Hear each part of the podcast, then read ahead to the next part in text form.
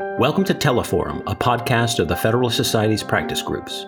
I'm Dean Reuter, Vice President, General Counsel, and Director of Practice Groups at the Federalist Society.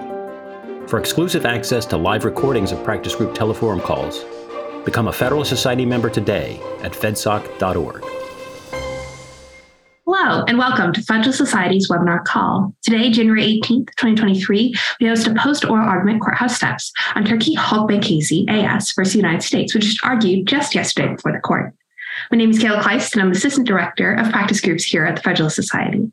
As always, please note that all expressions of opinion are those of the expert on today's call, as the Federalist Society takes no position on particular legal or public policy issues. In the interest of time, I'll keep my introduction of our speaker brief, but if you'd like to know more, you can access his full bio at fedsoc.org. We are fortunate to have with us Mike Hurst, who is a partner at Phelps Dunbar LLP, where he employs his in-depth knowledge of the court system, investigative and prosecutorial agencies, regulatory arena, and public policy realm to help clients facing government investigations, enforcement actions, regulatory matters, general litigation, and policy issues. Immediately prior to joining Phelps Dunbar, Mr. Hurst served as the U.S. Attorney for the Southern District of Mississippi from 2015 to 2021, after serving as an assistant U.S. Attorney in the same district for more than eight years. During his time there, he oversaw some of the biggest cases in Mississippi history and handled some of the most difficult, complex cases in that office dealing with white collar crime, public corruption, and financial fraud. We're grateful to have him with us here today. One last programming note uh, before the panel. If you have any questions, please submit them via the question and answer feature so that our speaker will have access to them when we get to that portion of today's webinar. With that, thank you for being with us today. Mr. Hurst, the floor is yours. Thank you so much, and thank you for having me.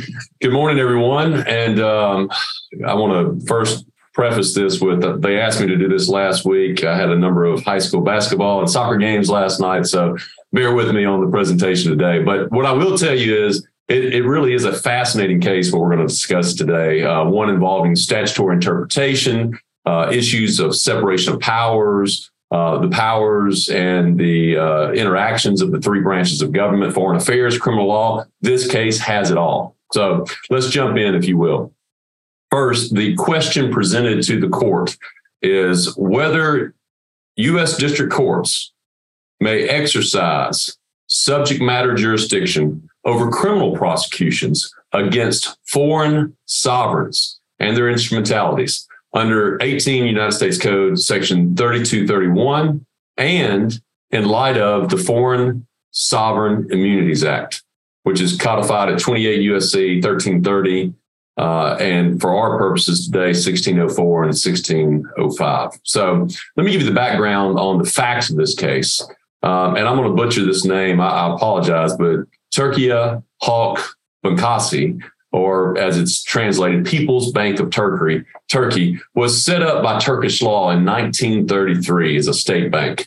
It's majority owned by the Turkish government. I believe almost 90% of the bank is owned by the Turkish government. Um, it has no branches, employees, officers in the United States, but Turkish law regulates control of the bank the bank is an affiliate of the Turkish Ministry of Treasury, and the finance minister for Turkey is actually the one that oversees the People's Bank of Turkey.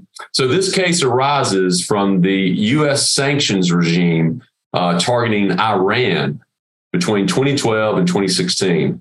And that regime allowed U.S. allies like Turkey that had long relied upon Iranian oil and gas to continue purchasing those commodities if they complied with certain conditions. Among those, the Allies were required to deposit Iran's oil and gas proceeds into a bank under their jurisdiction and limit Iran's use of the deposited proceeds to certain purposes, such as humanitarian relief or bilateral trade. And throughout this period, the Turkish government had designated its bank, the People's Bank of Turkey, uh, Halkbank, to serve as the sole repository of Iranian oil and gas proceeds. So, fast forward, the government here, federal government, our federal government alleges that in 2012, a, a Turkish Iranian businessman named Reza Zarrab had hatched a scheme to divert these funds at Halkbank to uses not permitted by U.S. sanctions. Specifically, Zarrab had approached the Turkey's ministry, excuse me, minister of economy, which was also Halkbank's governor, um, who in turn directed that the scheme should be conducted through Halkbank. And the United States government claims that senior Turkish government officials at various times directed the bank to continue and accelerate the scheme. And at Zarrab's direction, Halk Bank employees helped him transfer funds within the bank from Iranian accounts to accounts belonging to Zarrab or his front companies, which he then transferred out of the bank to exchange houses and front companies in Turkey, which he then took those funds and purchased gold and transported that gold to Dubai. Once in Dubai, that gold was converted into cash or currency and remitted to Iran or used to conduct international financial transfers on behalf of Iranian persons or entities. Um, at the bottom, the, the scheme's purpose, according to the US government, was to create a pool of Iranian oil funds in Turkey and the UAE that could be used for Iran's benefit. And it was alleged that Zarrab ultimately passed about 5% of these funds through United States accounts en route to other countries. Now, uh, former Halk Bank employees and executives were accused of conspiring to conceal these schemes from the U.S. Treasury Department. In fact, making misrepresentations to Treasury officials. Uh, in 2017, Zarrab pled guilty and uh, agreed to cooperate with the federal government in this prosecution. And it, in turn, the federal government uh, indicted three former Halk Bank uh, executives, one who stood trial and was actually convicted, and the other two have not been caught. So fast forward to almost today. In October of 2019, federal prosecutors in the Southern District of New York uh, obtained a six count indictment against Halk Bank, charging various uh, things such as conspiracy, uh, conspiracy to violate these this Iran uh, this U.S. sanctions against Iran, uh, money laundering, bank fraud, and, and many others. So, in response, the bank filed a motion to dismiss in district court, uh, but the district court denied that motion, saying that sovereign immunity only applies in civil cases, and thus foreign sovereigns stand like private persons in criminal cases with no immunity under the Foreign Sovereign Immunities Act or even under common law. Uh, and in the alternative, the district court held that the FSIA, the Foreign Services Immunities Act, this commercial activities exception to the immunity would overcome any immunity that the, the uh, bank may have in this case. Now, the bank appealed that uh, immediately, the motion dismissed to the Second Circuit, which affirmed the district court's holding. On the merits, the court first held that subject matter jurisdiction under 18 USC 3231, which, as many of you know, is the general grant of jurisdiction that came down from the Judiciary Act of 1789. Um, because the, the phrase, the words, the actual language in Section 3231 says that it grants jurisdiction, quote, for all offenses against the laws of the United States. Pretty broad, against all offenses against the laws of the United States. But the Second Circuit also acknowledged that uh, some of its previous holdings, uh, specifically interpreting the text and structure of the Foreign Sovereign Immunities Act, demonstrated that Congress actually intended that FSIA um, to be the sole basis of obtaining jurisdiction over foreign states in courts.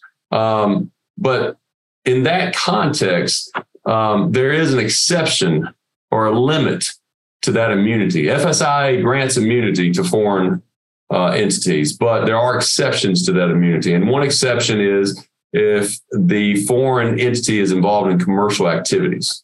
And uh, there's under, I think it's 28 USC 1605. There are three prongs that have to be met in order to um, do that. The first two prongs, which require U.S. acts, uh, the Second Circuit in this case treated the basis of the enti- indictment of the communications between the bank and U- United States Department of Treasury officials, the misrepresentation to Treasury officials as qualifying for that commercial activity in the United States, satisfying the first two prongs under Section 1605.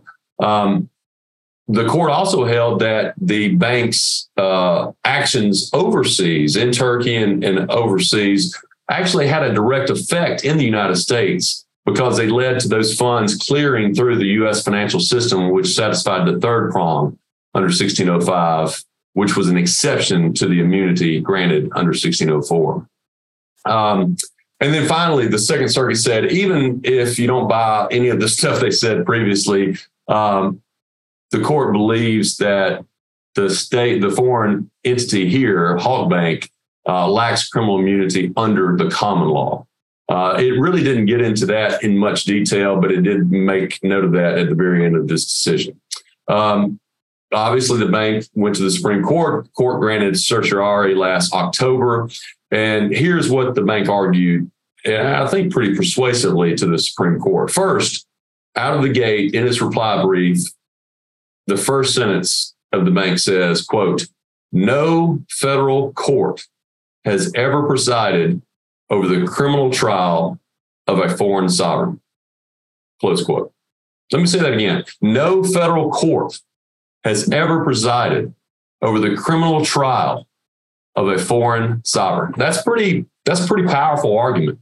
Um, the bank went on to argue, first off, under Section 3231, that that general grant of federal criminal jurisdiction actually does not confer jurisdiction over foreign sovereigns and their instrumentalities. Uh, specifically because the Supreme Court, in a prior case, uh, a very, very prior case in 1812, known as Schooner Exchange, where uh, Chief Justice Marshall in that case said, in order to confer jurisdiction, and that case actually involved, as I mentioned earlier, the Judiciary Act of 1789, which had similar which is where 3231 came from, and it had similar jurisdiction uh, provisions. And in this case, Schooner Exchange, specifically related to admiralty, uh, Chief Justice Marshall in that case said um, the descriptive of the ordinary jurisdiction of the judicial tribunals did not confer jurisdiction in that case over a French warship. Uh, warship. So in that case, a foreign instrumentality. And Chief Justice Marshall said that in those instances where you want to confer or Congress wants to confer jurisdiction over foreign sovereigns because of international law, it's the birth of a new country, all, all those factors. Chief Justice Marshall said Congress needed to speak, quote, in a manner not to be misunderstood. So, according to Halk Bank, the general grant of criminal jurisdiction in 3231 should not apply here because Congress has not specifically spoken in a manner in which it would not be understood in wanting to apply criminal jurisdiction to a foreign sovereign, or in this case, its instrumentality. So that's that's the bank's first strong argument.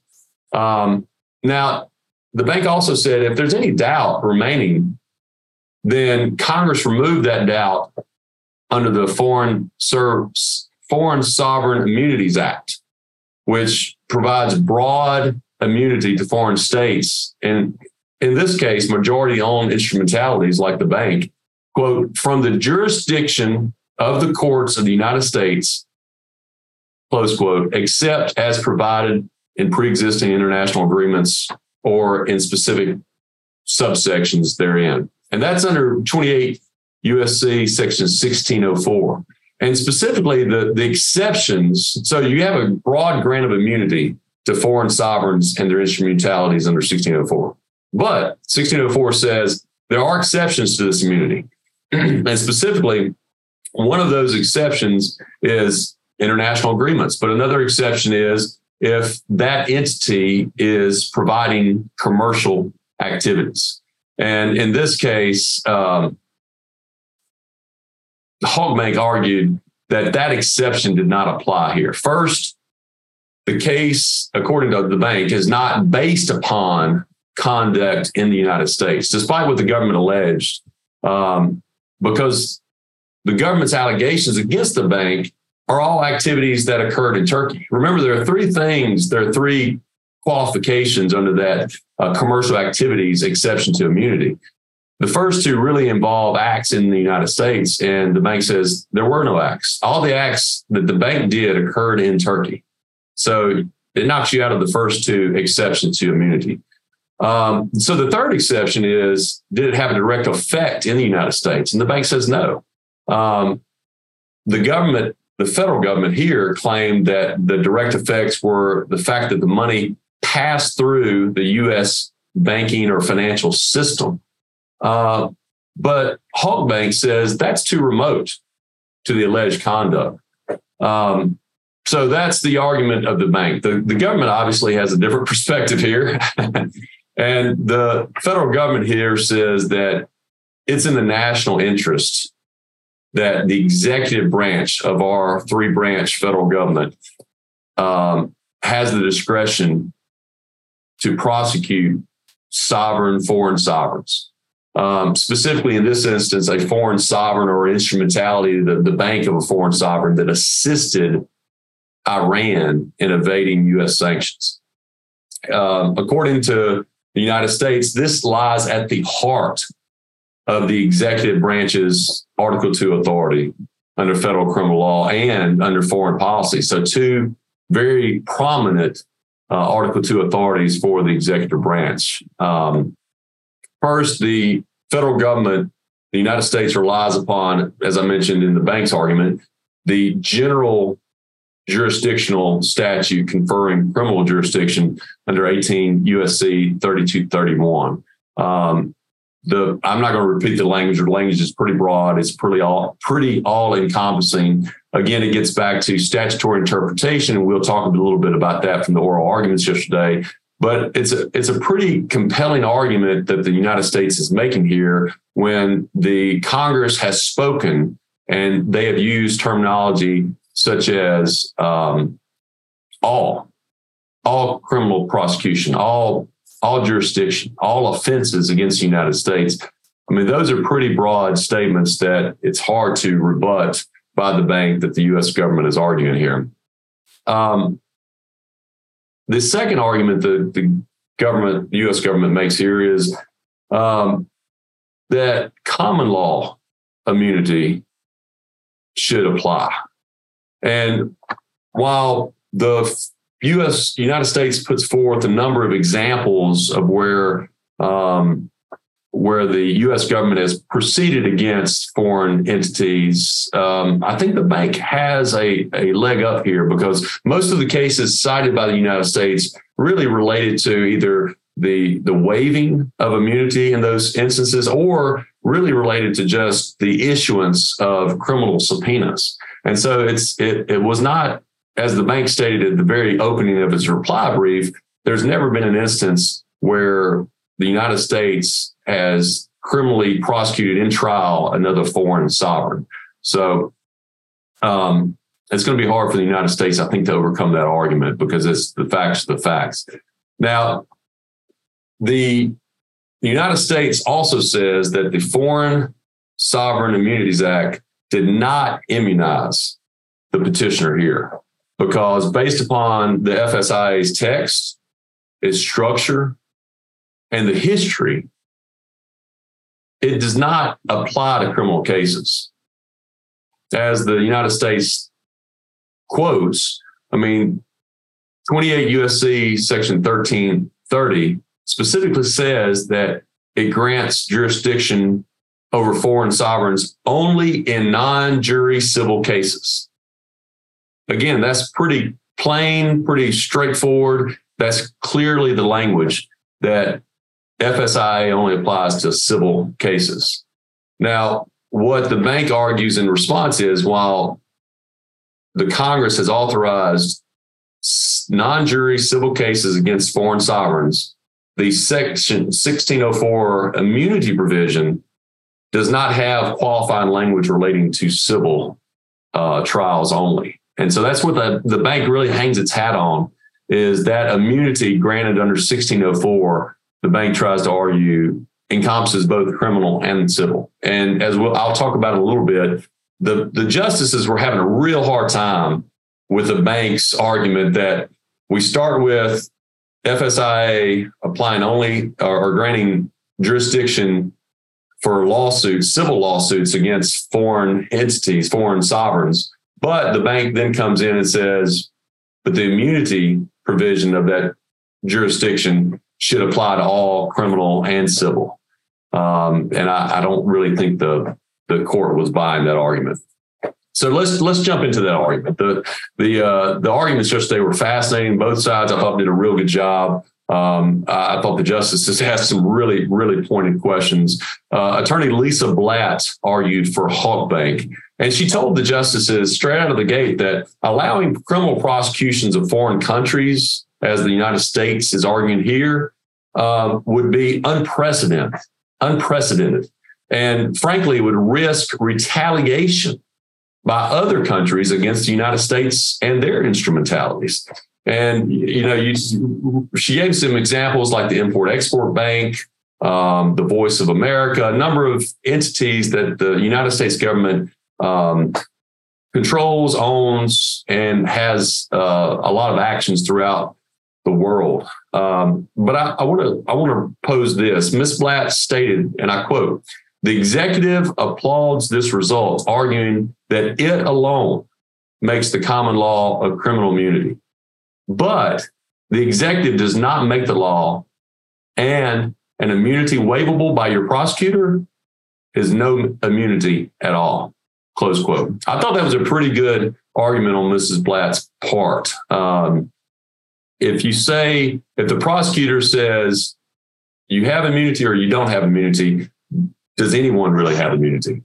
Um, so the FSIA, which generally bars lawsuits against foreign governments in U.S. courts. Um, Ms. Blatt said just it doesn't it doesn't apply just to civil lawsuits, despite what I mentioned earlier that the Section 1330 specifically says non-jury civil lawsuits. Um, Ms. Blatt argues that it prohibits criminal cases against all foreign countries. Um, a ruling that the FSI only confers immunity in civil lawsuits would mean that Congress created special rules just for civil lawsuits, but in Ms. Blatt's words, threw sovereigns to the wolves, close quote, for criminal cases. And she said, frankly, quote, that would be cataclysmic. It would mean, quote, 50 states all counties in any city in this country that has prosecution authority would all of a sudden have jurisdiction to prosecute any country qua country. And because Congress has expressly waived immunity and canceled it out on the statute, the executive branch can't do anything about it. Close quote. That's pretty compelling. And the justices picked up on that compelling argument multiple times throughout. But right out of the gate, as soon as Miss Blatt finished her argument, Justice Thomas began questioning by saying, What was the difference between subject matter jurisdiction and immunity? Specifically asking if immunity were waived here in this situation, would there still be subject matter jurisdiction? And Ms. Blatt answered that there was no jurisdiction under the general criminal jurisdiction statute of 1331 because, as I mentioned, the schooner exchange case earlier. Uh, but that Section 1604, the immunity provision under the FSIA, would cancel out any remaining jurisdiction. And to be frank, I don't really think any of the justices were buying the subject matter jurisdiction. Uh, they kept inquiring with Ms. Blatt about common law immunity and how do we get past. They weren't really buying her argument that FSIA only relates to civil lawsuits, but immunity relates to both civil and criminal. They weren't really buying that. Um, really, what they were buying and what I think the justices were most concerned about with Ms. Blatt's argument was opening Pandora's box here, allowing state, city, county, local, whatever, however many thousands of prosecutors there are throughout the United States free range on prosecuting foreign entities, whether that be China or India or Iran or Pakistan or whomever. It opens the floodgates and really, without any recourse, that the United States could stop it. Um, a number of justices focused on. Um, well, let me ask. Let me talk about this real quick. Justice Alito talked about or, or pressed the United States government's um, or deputy solicitor general to explain that question. How could the federal government thwart or stop a criminal prosecution by an elected state prosecutor? And I really don't think that the deputy solicitor general's response was that good because he he stated that the United States could file a letter, file a letter in state court suggesting that the proceedings should be dismissed. And frankly, I don't think Justice Alito was buying that argument either. Either, um, because Justice Alito responded that, well, the court, the local court, could just ignore the federal government's letter. It's just a letter, and could require that the federal government take the case all the way to the Supreme Court. Um, but Gorsuch really piggybacked on Justice Alito's arguments or questioned rather, and and says and and tried to pinpoint the deputy solicitor general down and say, asking him specifically what provision of the Constitution allowed the Supreme Court of the United States through the Supremacy Clause to tell states that they were violating customary international law if they were to bring such a lawsuit. And frankly, I, I, don't think the deputy solicitor general really had a good argument, a really good answer. And and frankly, I don't think you really answered Justice Gorsuch's um, question there. Now, another thing I think Justice Gorsuch brought up, which is a very valid point, which is, you know, the United States hung its hat on Section 3231 and the plain language, which says all offenses against the United States. That should give jurisdiction over all criminal cases, all offenses against the United States. What Justice Gorsuch turned that argument a little bit on the United States and pressed the government about the plain language of 1604. And 1604 says, in part, a foreign state shall be immune from the jurisdiction of the courts of the United States and of the states. Clear and simple. Foreign states shall be immune from the jurisdiction of the courts. So, according to Gorsuch, he said, on this plain language, quote, we normally start with the statute itself. And if the statute is clear, we stop there. And here, the statute's language doesn't parse out criminal versus civil. It says courts shall have no jurisdiction to entertain something like that. Pretty broad language that would normally encompass both civil and criminal in a normal case. Close quote. Again, the government really didn't have a good argument in response to this, other than, and it may be a good argument, other than that one, a court has to look at the language of 1604 in the entire context of the Foreign Sovereign Immunities Act, the foreign, the entire context of the FSIA. That means the way that Section 1330 limited jurisdiction to non jury civil cases. And you can't read 1604 in a vacuum. Again, might be a good argument, but I thought Judge Justice Gorsuch pressed him um, on the plain language of the argument. Now, Justice Kavanaugh, as you would expect, kept coming back to, you know, whether the court should just let the executive branch decide on prosecuting foreign sovereign instrumentalities. Um, and frankly, Kavanaugh said if the Congress didn't like it, they they could just come back and put restrictions on the government. But that was that was in the bank's argument that Kavanaugh stated that. Kavanaugh also stated in the United States argument um, whether the court should look at all these questions and uh, try to fit it into a statutory st- uh, scheme that already exists in Congress and um, basically decide whether the United States has the authority. And if the United States does not have the authority, the government, the executive branch, should go to Congress to get more authority. And so Kavanaugh was kind of playing both sides of, well, first off, should we let the executive branch do its thing, its Article 2 authority over prosecutions, criminal prosecutions over foreign affairs? Or has Congress even granted the court's jurisdiction to hear such cases? And if it has not, and the executive branch wants to prosecute such cases, shouldn't the executive branch have to go to Congress and get Congress to grant subject matter jurisdiction to the courts in order for the executive branch to prosecute foreign sovereigns criminally in our courts? Um, Justice Sotomayor raised, I think, really a tangential issue. I don't really think it went to the merits, but her question was, you know, what's the possibility of we have a rogue prosecutor, a federal prosecutor that could bring, you know, indictments against foreign governments? Um, again, the deputy solicitor general tried to reassure that there are processes in place that that wouldn't happen. The Department of Justice, uh, the attorney general, and ultimately the president could order a United States Attorney's Office to dismiss such cases. Um, Justice Barrett asked about the need to prosecute foreign countries when criminal charges could be brought against individuals.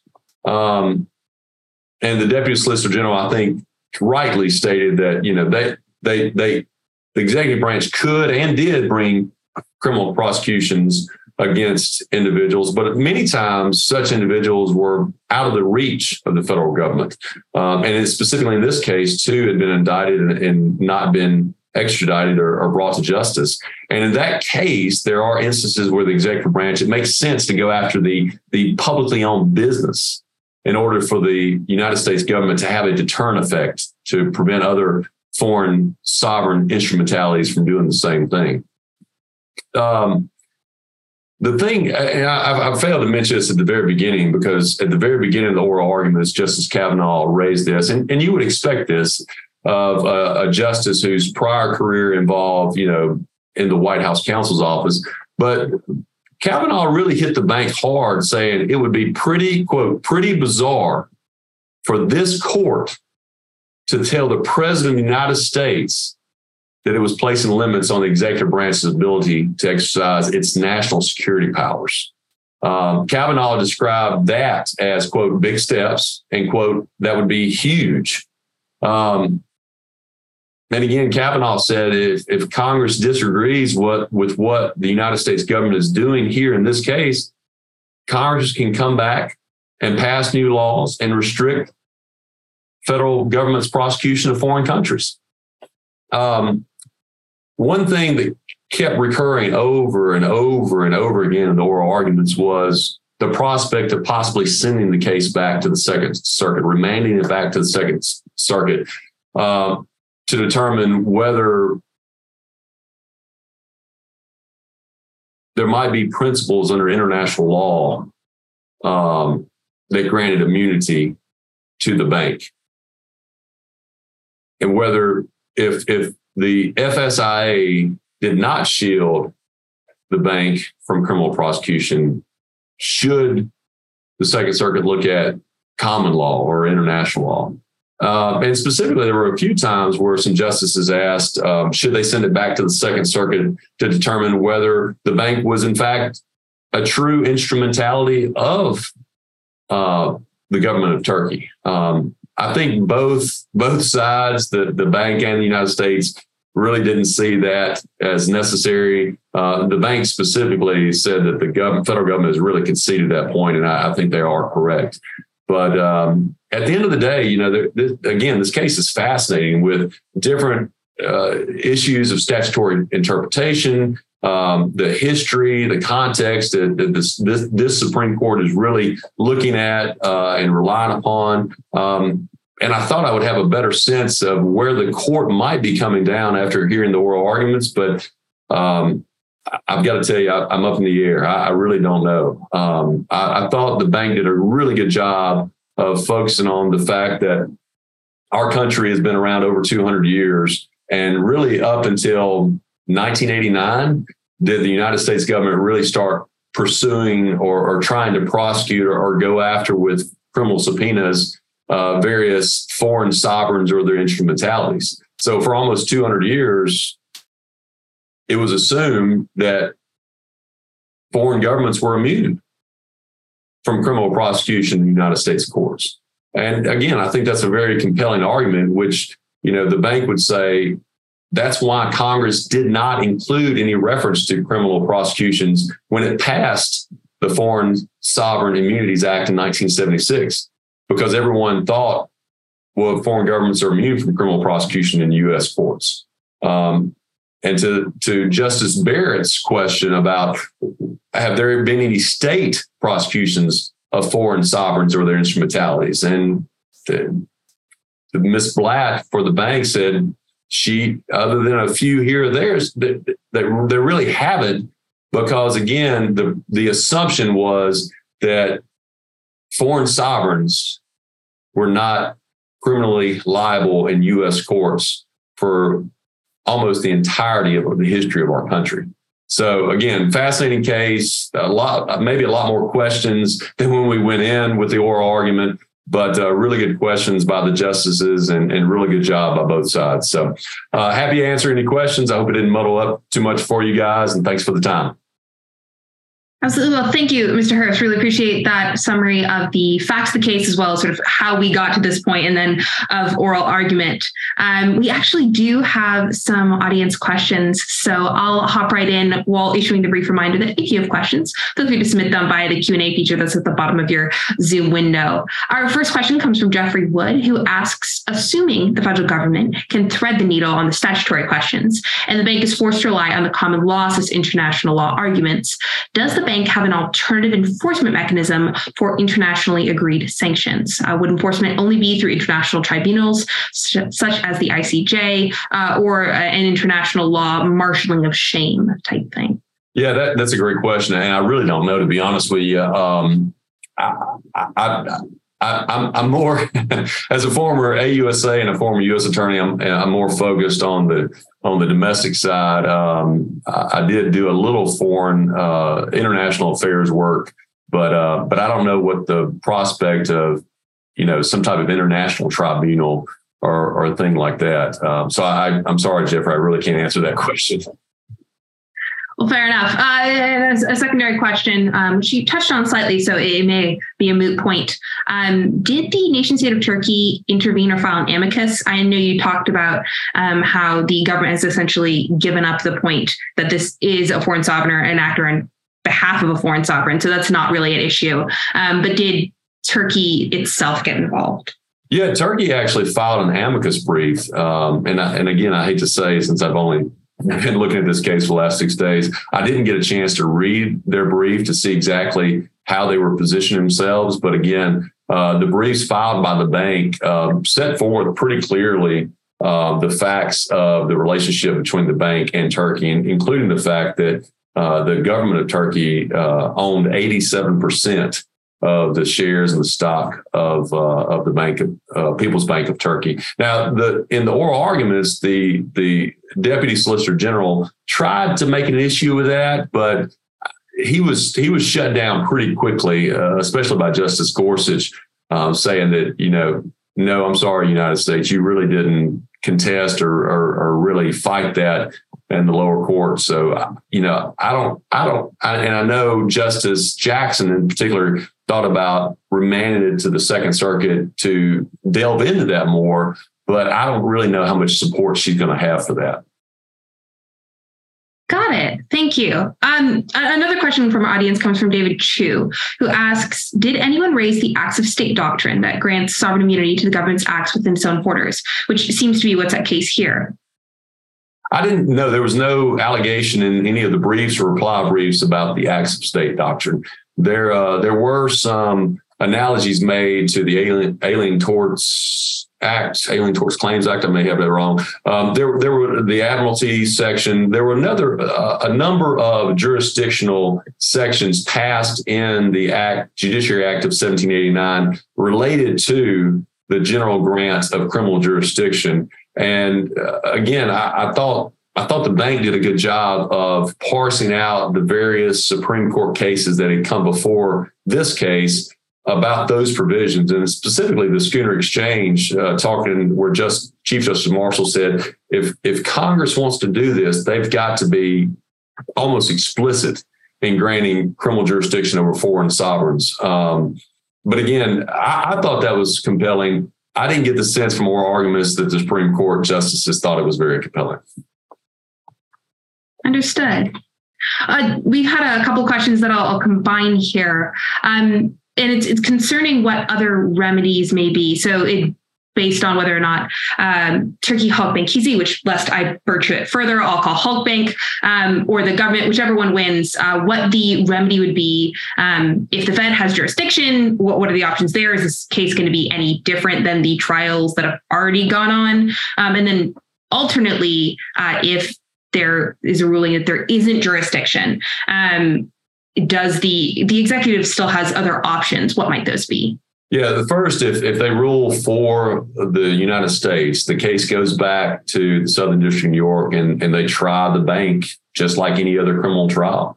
Um, at the end, if they convict the bank on these charges, what I've experienced in, in my in my prior life of prosecuting uh, corporations or, or other types of entities, you know, you can't put a, a bank in jail. So the, really, the only options you have are fines, penalties, and stuff like that. It, now, if the Supreme Court sides with the bank in this case, then you know the the the federal government, the executive branch, is left with all the options that, frankly, the bank references in their brief, which is you still have your sanctions regime, you still have all the uh, options under the Department of State. Um, and, you know, it's extreme, but the bank did reference that when there are issues with foreign governments, uh, the United States government has options other than criminal prosecutions, including, you know, uh, military action. So there are a lot of other things that the United States government can do other than bringing a foreign sovereign into the um, into the courts of the United States and, and trying them or prosecuting them criminally. Got it. Um, following up on this idea of what happens if the court rules in favor of Halk Bank, um, what, uh, if you know, might be the effect of such a ruling on the scope of the FSIA? And would there be courts that still retain jurisdiction either in criminal cases like this or in civil cases? What, what are the sort of effects of ruling in, in favor of Halk Bank? Yeah, you know, I, I don't, I don't know how far reaching it will be just because the United States government has not really used its criminal prosecutorial authority to go after foreign sovereigns or their instrumentalities to a great degree. Um, the United States does cite a number of cases where they have uh, uh, attempted it. Those cases, as I've mentioned, mainly involve the waiver of immunity, mainly involve the issuing of criminal subpoenas.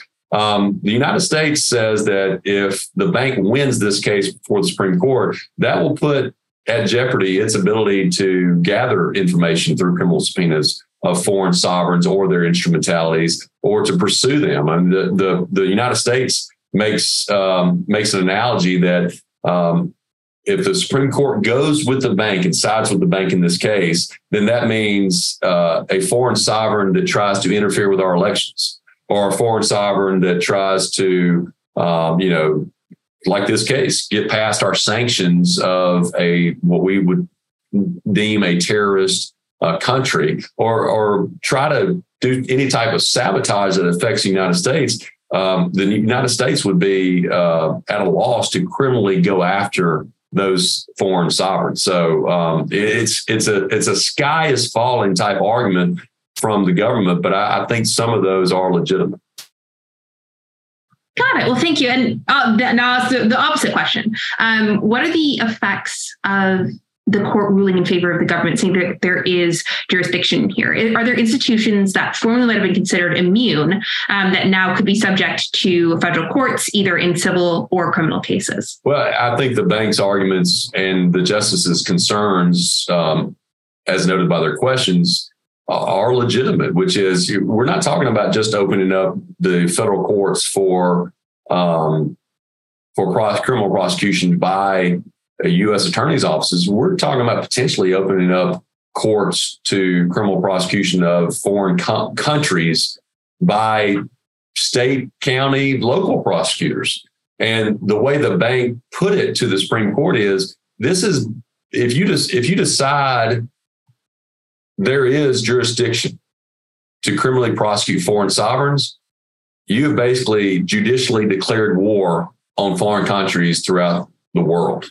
And that's that's that's a pretty. I mean, it's hyperbolic, but that's a pretty that's a pretty bold statement. But it's also a pretty scary thing to think about as well.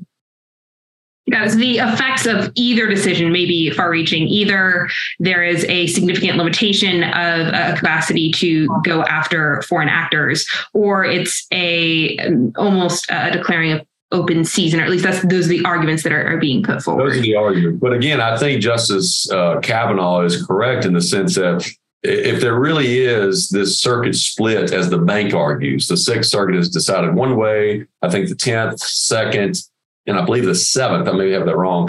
Uh, there, there is a if there is a circuit split, then all Congress has to do is do what it did in 1976: come in, give some clarity, pass a statute that that clarifies exactly what can be done on the criminal side with regard to foreign sovereigns and their instrumentalities. Got it. Um, a couple questions on the uh, nature of the FSIA um, coming out of this. Uh, what would it mean for the future of the application of the FSIA if the court grants, regardless of which side they say wins, um, the argument that it only applies to civil cases?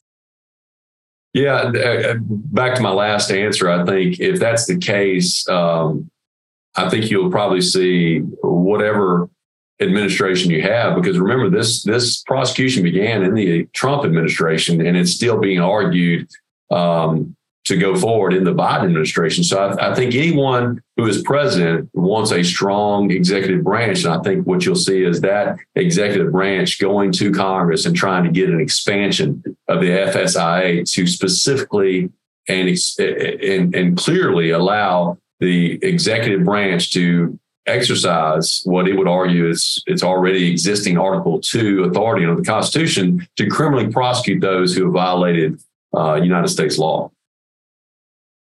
Okay.